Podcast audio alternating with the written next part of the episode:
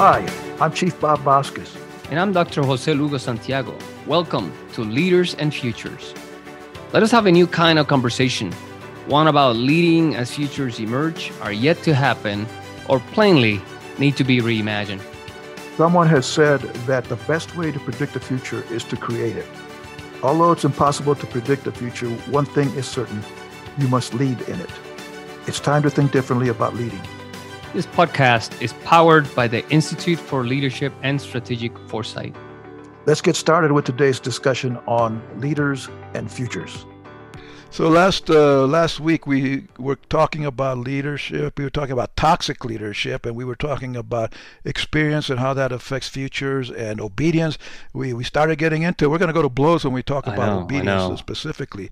But uh, just remember that um, uh, the whole thing is about being respectful. And I'm a lot older than you, and don't make me go there. Oh I'll, I'll no, no, I, I do I do get that fact. You know, uh, you're a little older and uh, a little older, and I think that requires. Uh, I was gonna say I was gonna say the wise word, but uh, you yeah, told me don't go there the last time, so I'm thinking. That, is that what I? I did not say that. I, I, I got proof. yeah.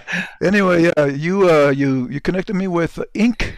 Uh, yeah, it's a magazine, I mm-hmm. guess, or a company. I, am not real familiar yeah, with yeah. them. You are way more than I yeah. am. Mm-hmm. And they produced a um, a document on uh, toxic leadership, which we had been talking about, and then we moved on a little bit, but uh, we want to go back to that because uh, there's it says, uh, the, uh, excuse me, the article is titled Five Signs to Immediately Recognize a Toxic Manager at Work, which uh, I think most people immediately recognize that. But they're real specific. They got five things here.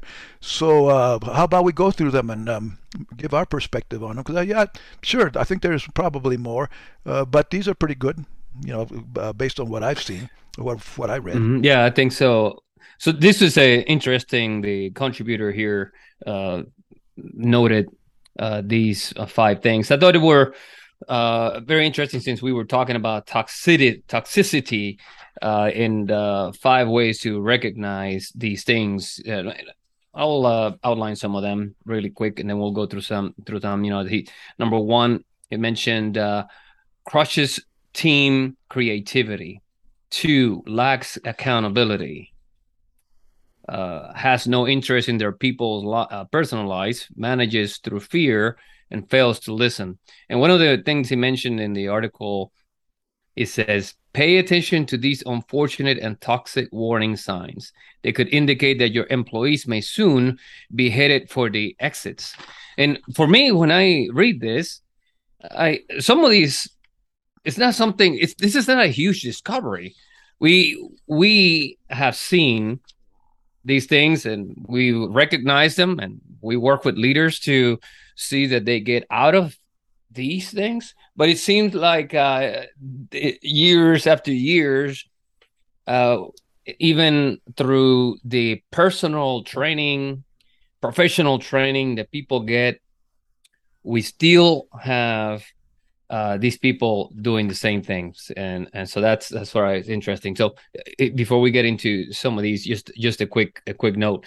So as you remember, I was a uh, I was an instructor at the uh, uh, leadership school at the professional military education uh, in the Air Force back in 1998, uh, and we we asked the students. You know, we always had classes. You know, I, I tell you over 500 students we graduated every year, and we asked the students to raise their hand if they have met a poor leader, right? And and every class, right? Every class, they would they would raise their hand and say, "Yeah, I, I have one in my office. I have one. I I, I have one in my shop." And and so throughout the years, and and the hands were always the same. And I would tell myself, how does this happen when we are training leaders right? To not be that that leader, not be that leader, but still there is a propensity for them to for these people who have had formal training and they're in executive positions, and leadership positions in whatever kind of form, to still fall into one of these traps and then be labeled as the poor leader right? And in this case, we're calling it in these times a, the toxic leader. So, anyways, just just a, a, little thought, and I know that uh, as we go through these, we want to not only talk about what this is, but how do we get out of it? Well, you know, and you've heard it and you've written it, you've said it. Thales said, Know thyself. Mm-hmm. And I think that's part of the problem, Lugo, that we, we don't self evaluate often enough. And we always uh, blame someone else. You know, that's that's that's not me. That's someone else. And and I think especially when we when I well, at least in my experience, when I teach or when I've been to courses about leading and leadership and where there's a difference really, the we're always talking about somebody else. You know, we're not talking about those of us that are sitting there and saying, "Hey, you're a toxic leader. You're toxic. I'm a toxic leader." We don't ever think that. We think, "Oh, oh, Lugo, who is back at the shop, uh, he's a toxic leader." You know, and and I think that's the problem. We don't accept responsibility and accountability for being the guy that these five things that you just mentioned. You know, crushes creativity. Oh, I don't do that.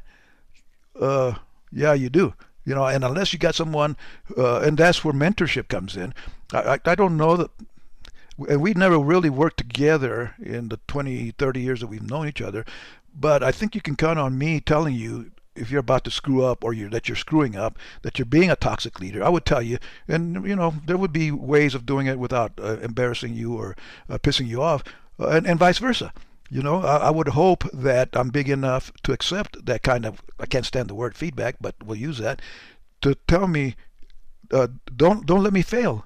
If I'm being toxic or you, you, think, you think I am, let me at least explain this. Let, let me tell you why I'm doing this, and then you can help me be better. So I, I think that's where it, it starts that none of us wants to be that guy, but a lot of us are that guy. And I think uh, as you go up the corporate ladder, whether it's in the military or anywhere, no one wants to tell the boss that he's that guy, except the chief. And that's mm-hmm. where you and I come in. I hope that we can. I don't know that I ever told you, but one of the best advice I got from Chief Gwaltney. I don't. I don't know what his first name was. His, I called him Chief, but he told me uh, a, a, a real chief gets his butt chewed at least once a week. and what he was telling me is that what he was advising me is that you got to go in and talk to the boss and correct the boss at least once a week, and you're going to get your butt chewed because the boss doesn't like it. But that's what we do. And no one wants to be that guy. No one wants to tell the boss that he's screwing up. So we have all these people that keep, like you just said, continue to do it, uh, even though they know they shouldn't. Yes. And, and so part of that is as a leader, you don't want to feel that somebody's always telling you, especially the, the team that is closest to you, your leadership team members, that hey, you're you're wrong. Hey, what's going on with this? Because you don't want to you want to be able to lead with confidence. And so for the other members of the team, the the challenge is to lead and form a relationship in such way that we can talk about how do we get better together how so because the leader uh, whatever is carrying the baton at that time and knows that whatever he or she is doing is going to affect everybody. Me as a person who's I'm also a leader, right? In a in a different role, also understand that whatever I do affects all of us. And if we can develop that relationship and with that understanding, then we can get to uh like you mentioned, feedback or real leadership insight as to how do we get better together so we can better the organization and i think that's that's one way to do it but of course there's the, that danger the leader can get to when the leader says hey you know if i'm not doing something right and there's something that i need uh, to improve just go ahead and tell me. And, and and that's good but then when the the the followers who are in leadership positions are not mature enough to understand what that means then the person can get into this relationship that where we're constantly highlighting what the leader is doing wrong. And then at that point the leader becomes that guy uh, yeah. you know that at that point it's like hey, you know yeah. what i don't i don't need you to tell me. I'm i'm the leader. I carry the bucket. You know whatever i say we go we go. And and then we criticize that leader for that. And in, and, and in some cases we may have been the ones who created that because we have to understand that wherever your position is in the in the in the leadership chain we are leading up and also leading down and we're also leading you know horizontally across the organization oh you mean leaders lead from the center I've been saying that for years, Lugo, mm. you've been telling me no. We'll argue about that some other time. Let's do that. Yes. yeah. so let's talk about number one: crushes team creativity. Uh, have, have you ever worked with someone like that, Lugo? That, that, that did that? I mean, and, and we always hope that the quote leader doesn't do this intentionally, but I've worked with people who did this intentionally. That I think if you look it up in the dictionary, you go to the A, the uh, letter A, and look up asshole. That is the guy that does this. Or gal. I mean, it doesn't have to be a male or uh, all the time. It's a female as well. C- crushes creativity. How would you, you know, I can't even imagine that because I think we're pretty, both of us are pretty creative. And I think you know I'm so creative that I go crazy sometimes because you got to tell me, no, no, no, don't do that, Chief. Uh, but, and I appreciate that. But, um, how could you? I mean, that's what makes a team better, isn't yeah. it? Being creative, and we talk about that a lot in in our cu- current culture. We want to be creative, but someone who, how would you crush that why would you crush that i don't understand look what he writes in here he writes managers who say they want an innovative team or culture and they turn around and kill any new idea brought forth uh, i would say th- yes this is true but also uh, not just talking about innovation or ideas uh, but this also comes to the point where, uh, it, and I've seen this, a leader said, you know what, uh, we need to be innovative.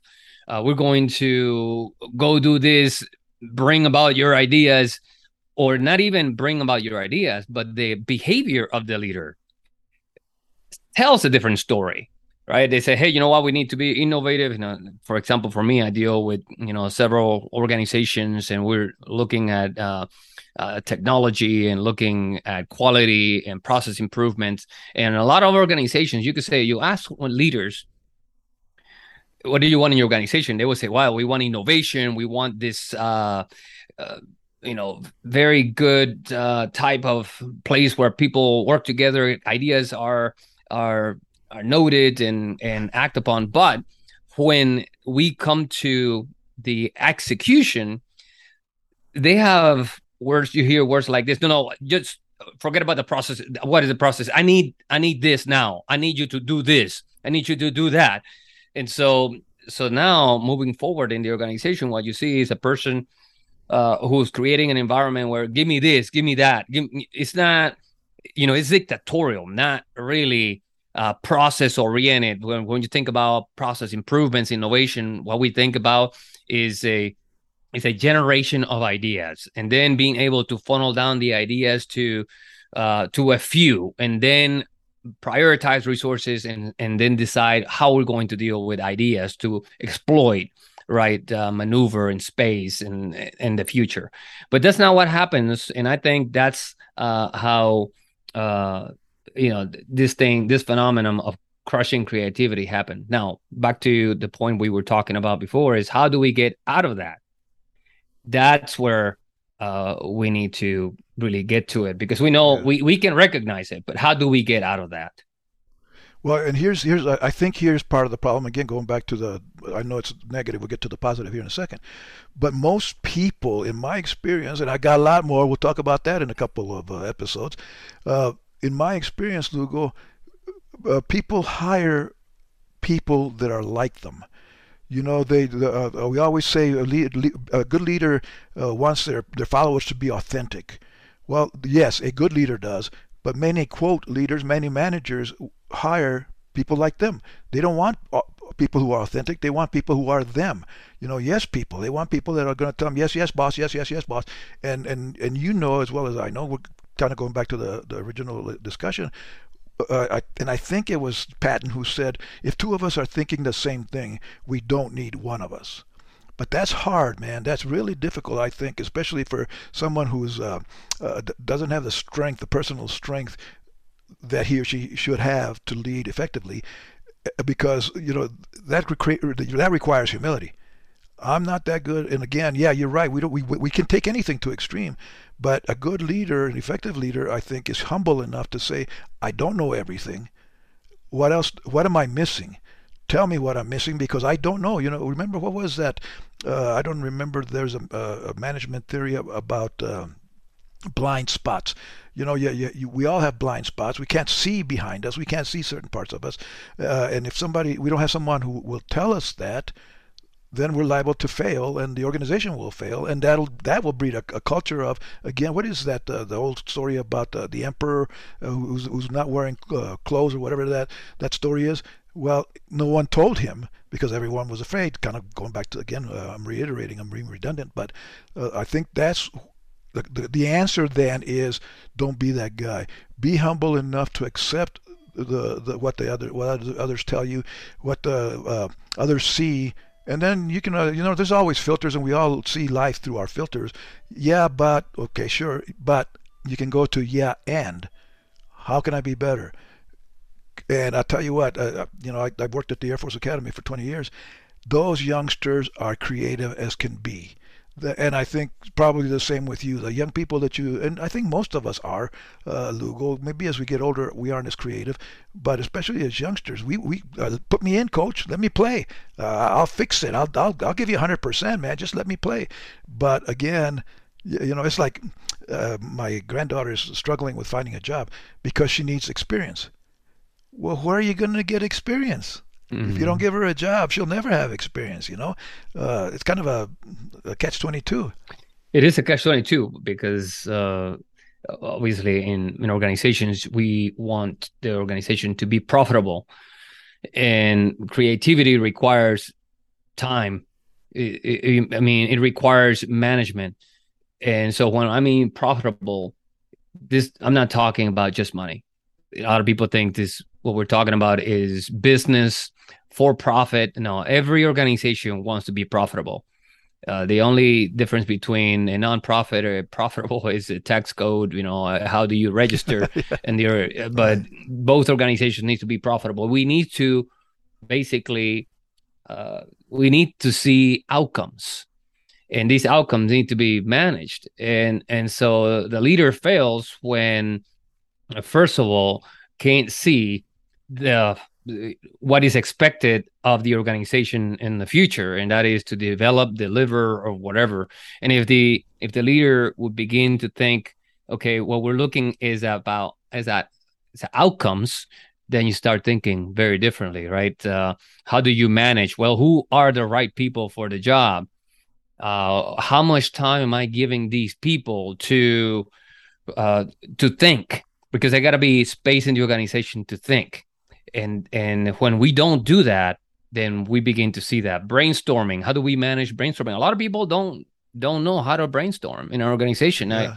i i you know we do a lot of creative work uh because of of the work that we do in, in regards to uh shaping the future. And one of the things that when uh, that happens that we've noticed is when we put organizations teams leaders and we ask him to brainstorm, you can see everybody talking over each other and telling them, so, oh, I don't think that's, you know, judging the ideas. I mean, breaking the rules of, of brainstorming. And that tells you a lot about what happens in the organization. But the good thing is the right attitude, right? And looking at what the purpose of, of why we're here changes and can solve a lot of these issues that we see in regards to uh, leadership processes. Yeah, and, and I, I think you hit it right there uh, on the head, Lugo. It has to. It starts with a purpose. Do we have the right purpose? Is our purpose uh, for the organization the right one? And then we align everything. Now becomes management.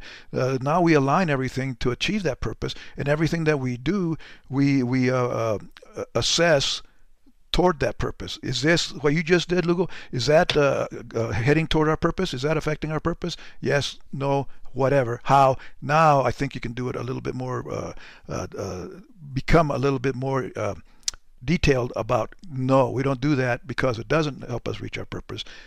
And that I think helps because toxic, toxicity, it's easy for me to say, I think a lot of times we see it as emotional. And yeah, yeah, I think there is a lot of emotion involved in it, attitudinal. But then again, uh, what you're saying is it can also be affected by the product that we produce. How much, how, who, all of that kind of stuff. So I'll tell you what, we're we're we're out of time, wow. man. I told you we wouldn't get through this time stuff. Time so went fast. Don't crush team creativity. Do not do that, or I'll kill you. I think I've told you my that, story. That's that's creativity. Let's continue on next week. All right, we'll see you soon. Thank you for listening. We hope today's topic connected with you and helped you reflect on the work leaders do to get out of a narrow focus on one future and into a broader range of plausible alternatives. If you'd like to connect with us, find us at leadersandfutures.com. And if you would like to learn more about leadership and future studies, we have several programs to help you at the Institute for Leadership and Strategic Foresight. Until next time, be great